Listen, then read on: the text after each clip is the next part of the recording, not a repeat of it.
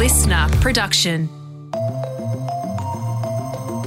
Over the last week, you will have heard a lot about Roe versus Wade, the American Supreme Court abortion case that was overturned on Friday. Now, in this episode of the briefing, we focus in on the Roe part of that case and bring you the story of Jane Roe. This is my deathbed confession.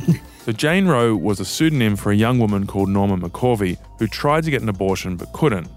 Later in life, she then became a Christian and an anti abortion activist until on her deathbed, she said something that shocked everyone, including the Australian journalist who was interviewing her for a documentary. She just started confessing to these huge, historically significant things that I had no idea were coming. I was absolutely gobsmacked. My jaw dropped. So, in this episode of The Briefing, the story of Norma McCorvey, aka Jane Roe. First, today's headlines with Katrina Blowers. It is Thursday, June 30. R. Kelly has been sentenced to 30 years in prison for using his celebrity power to sexually abuse fans, some of whom were just children. Yeah, this is a big story. So allegations first emerged about the R&B star Robert Sylvester Kelly as far back as the 1990s, but despite several lawsuits, he continued to sell millions of records, but the allegations never went away. Some of which were made very public in the surviving R. Kelly documentary series that came out in 2019. Yeah, so he was arrested that year, and by September last year, a Brooklyn court found Kelly guilty of racketeering and sex trafficking. So he's 55 now, and this sentence is going to stretch into his 80s, and he's still facing another trial in August in Chicago. Outside the Brooklyn court where the sentence was handed down, R. Kelly's lawyer had this to say.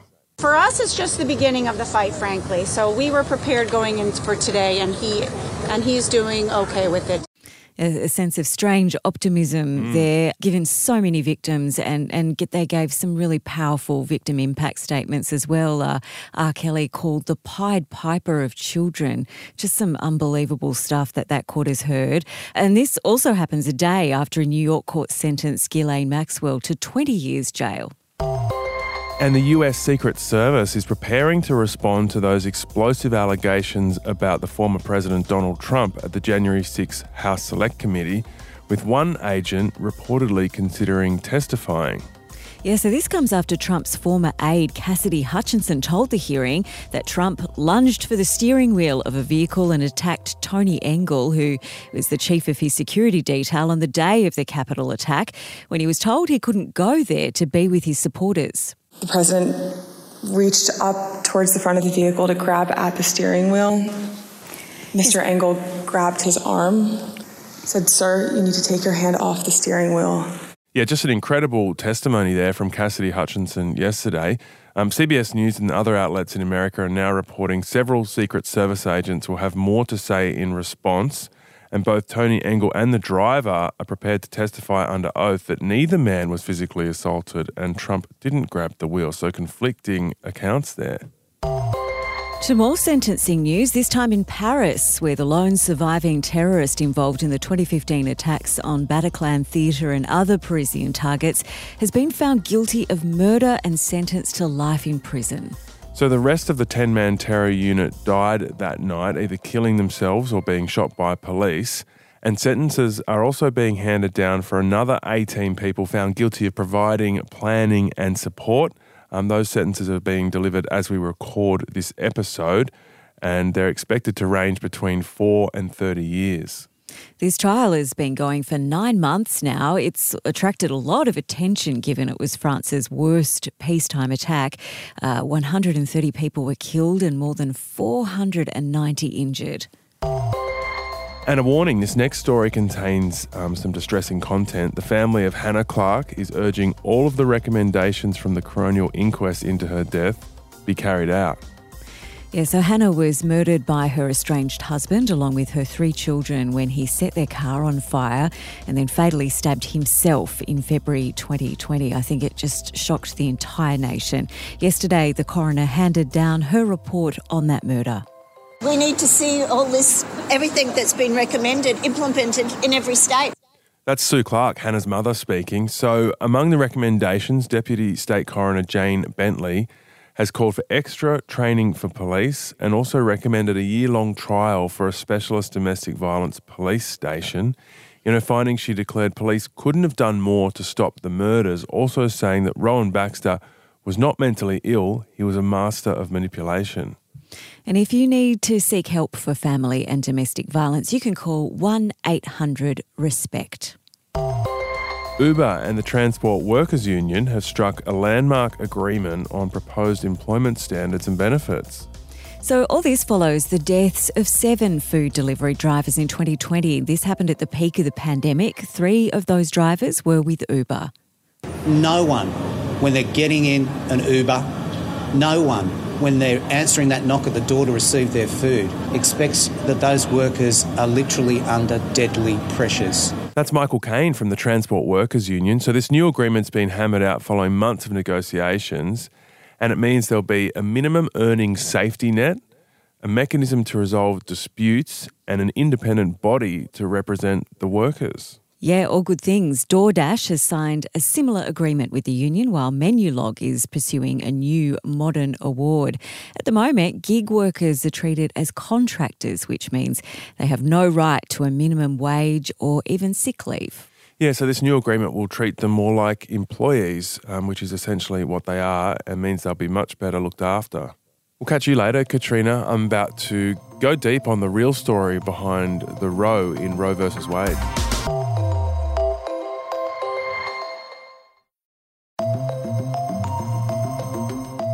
Right, now to the story behind the abortion case that's dividing America all over again the Roe versus Wade Supreme Court ruling of 1973, which was overturned on Friday, paving the way for individual American states to make their own decisions on abortion. Now, the New York Times is reporting that seven states have already banned it, and it's expected more will follow. So, what would Roe think of this? And who was she?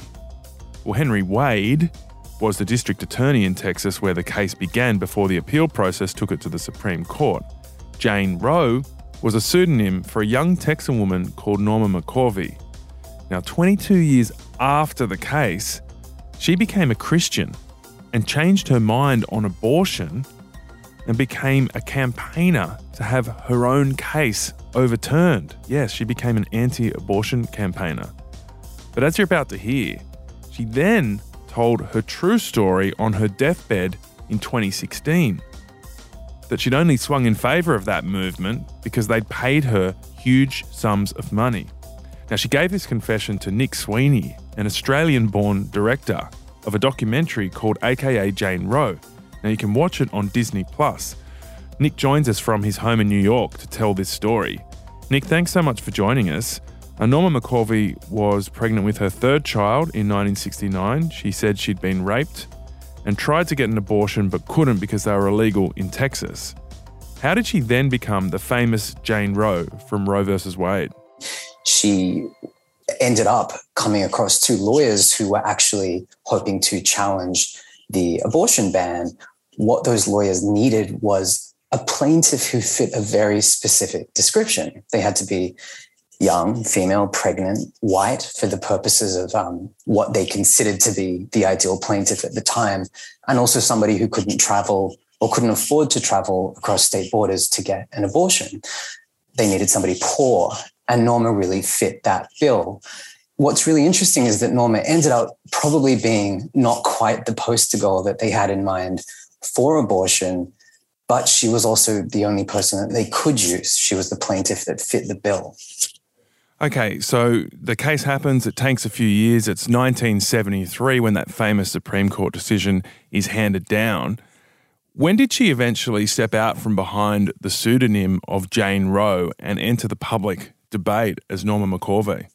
Norma had remained anonymous or largely anonymous throughout the case. The lawyers had given her that option because they were concerned that she would end up getting harassed or heckled because she was the, the woman behind abortion. So she remained anonymous until the 80s and then began to make more and more public appearances. And immediately she presented what some might call a challenge to the abortion rights movement. Norma was unpredictable and she was Uh, for lack of a better word, messy. She would go off script. And one of the earliest appearances that she made publicly as Jane Roe, she admitted that she had not been raped. And many people who were seeking to challenge or, or undermine abortion rights, they saw that as evidence that this whole case was decided on a lie, which was not actually the case. So she becomes a voice in the pro abortion movement, but a quite unreliable one. And she's not really necessarily accepted as the right kind of person to put forward for this movement. And then there's a huge twist in the mid 90s where she becomes a Christian. I've modified my uh, religious path. I've changed my position on choice. I'm sorry for being so, so terribly, terribly dumb and so, so naive. I thought I was doing something right. I didn't realize that I would be leading innocent children to a senseless and terrible death. She becomes a Christian, she changes her views, and she even goes so far as to voice an ad and become a spokesperson for overturning Roe versus Wade. Hello, I'm Norma McCorvey. Today, as a born again Christian and a faithful Catholic, I'm working to reverse Roe. Your vote could determine who the next Supreme Court justice will be, the one justice who can either vote to continue Roe as the law of the land or vote to overturn that decision. So, Nick, this was a huge turnaround. How did this whole conversion happen? In the mid 90s, Norma made a 180 degree pivot that nobody saw coming. It was so extreme and so shocking that it was national news. I mean, it was all over the papers. It was on the front page. It was episodes of the evening news programs were devoted to this dramatic pivot. Norma McCorvey, Jane Roe, had become baptized in a suburban backyard Texas swimming pool. We forgive you in Jesus' name.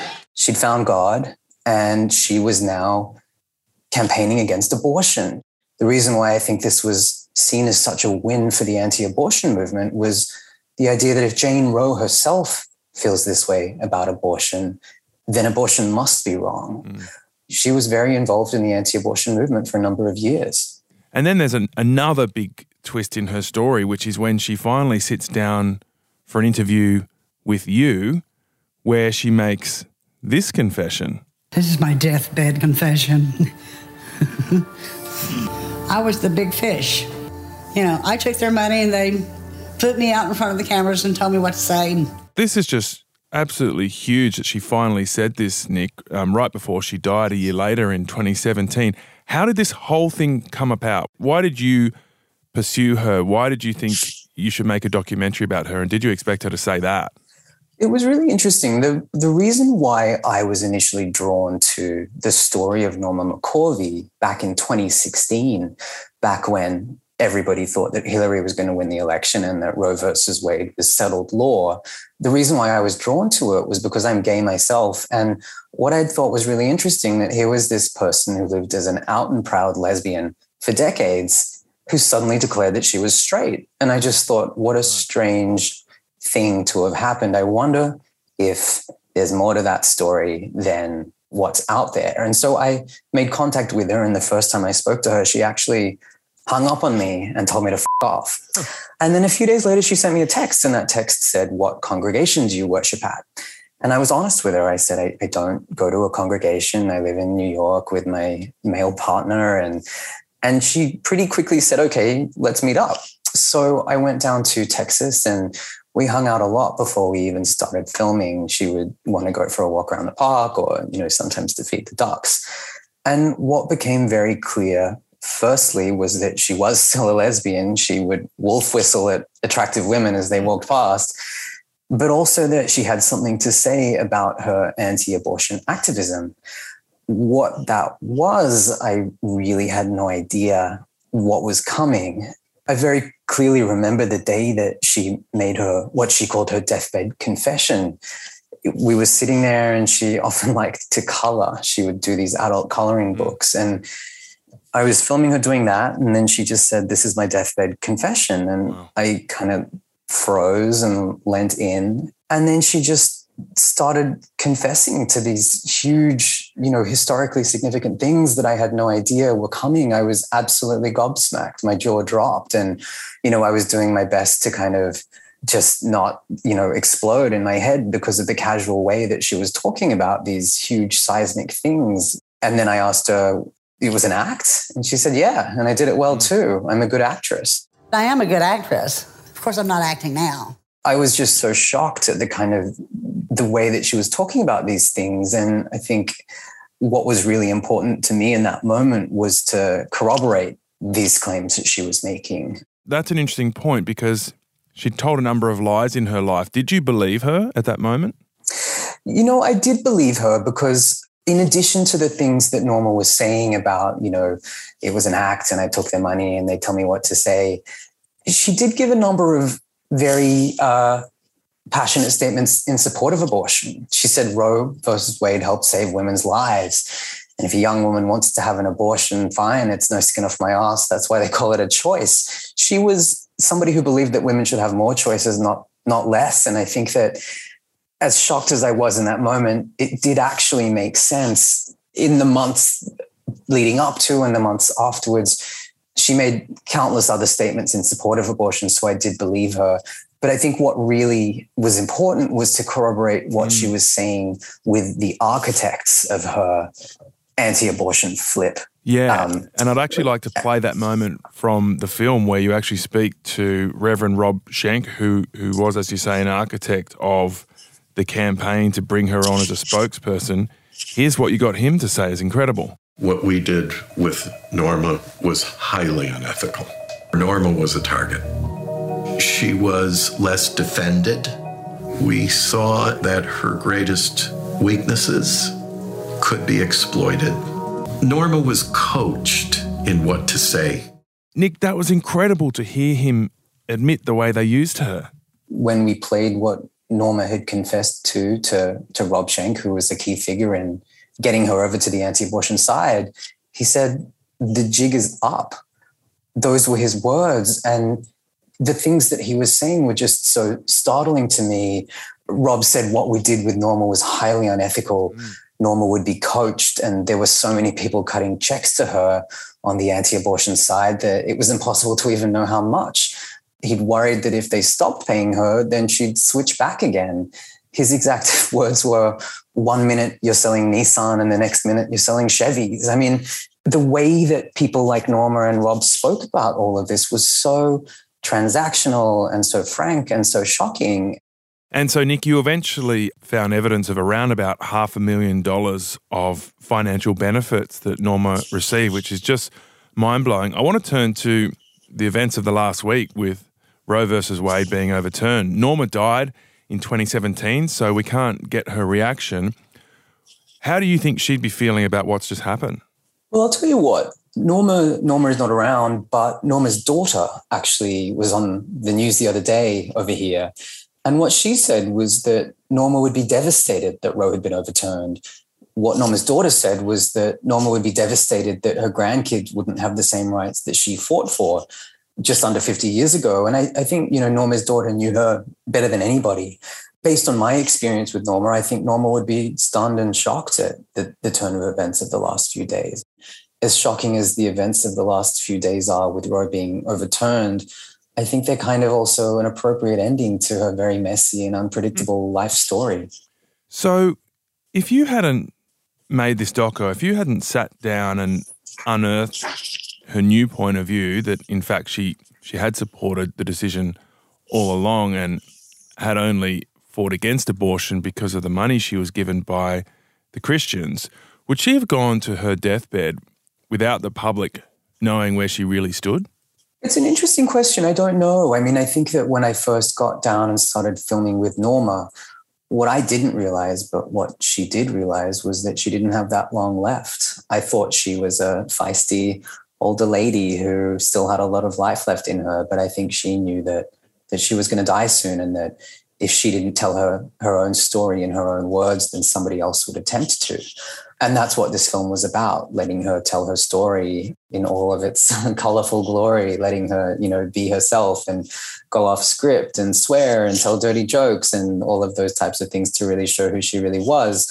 So i don't know if she would have had a chance to tell her story if i hadn't been in the right place at the right time. It's it's difficult to know. And maybe part of norma's legacy is that um that everything's not black and white. And i know that she really really found herself like fighting against people's expectations of what she should be on both the abortion rights and anti-abortion movements. And um, i think there's a real tendency to reduce somebody to a kind of trophy which i think she felt her whole Mm. life but in the end she really just wanted to be norma. She wanted to be herself. And you know she was willing to go off script um, and say what she wanted regardless of the consequences. That was Nick Sweeney, the director of AKA Jane Roe, a documentary you can watch on Disney Plus. An incredibly fascinating story that just highlights how divisive this issue is and has been for decades, and also some of the unethical practices some of the Christian anti abortion campaigners used. Tomorrow on the briefing, a really interesting personal story about hip hop and hard times for an African American growing up in regional Australia.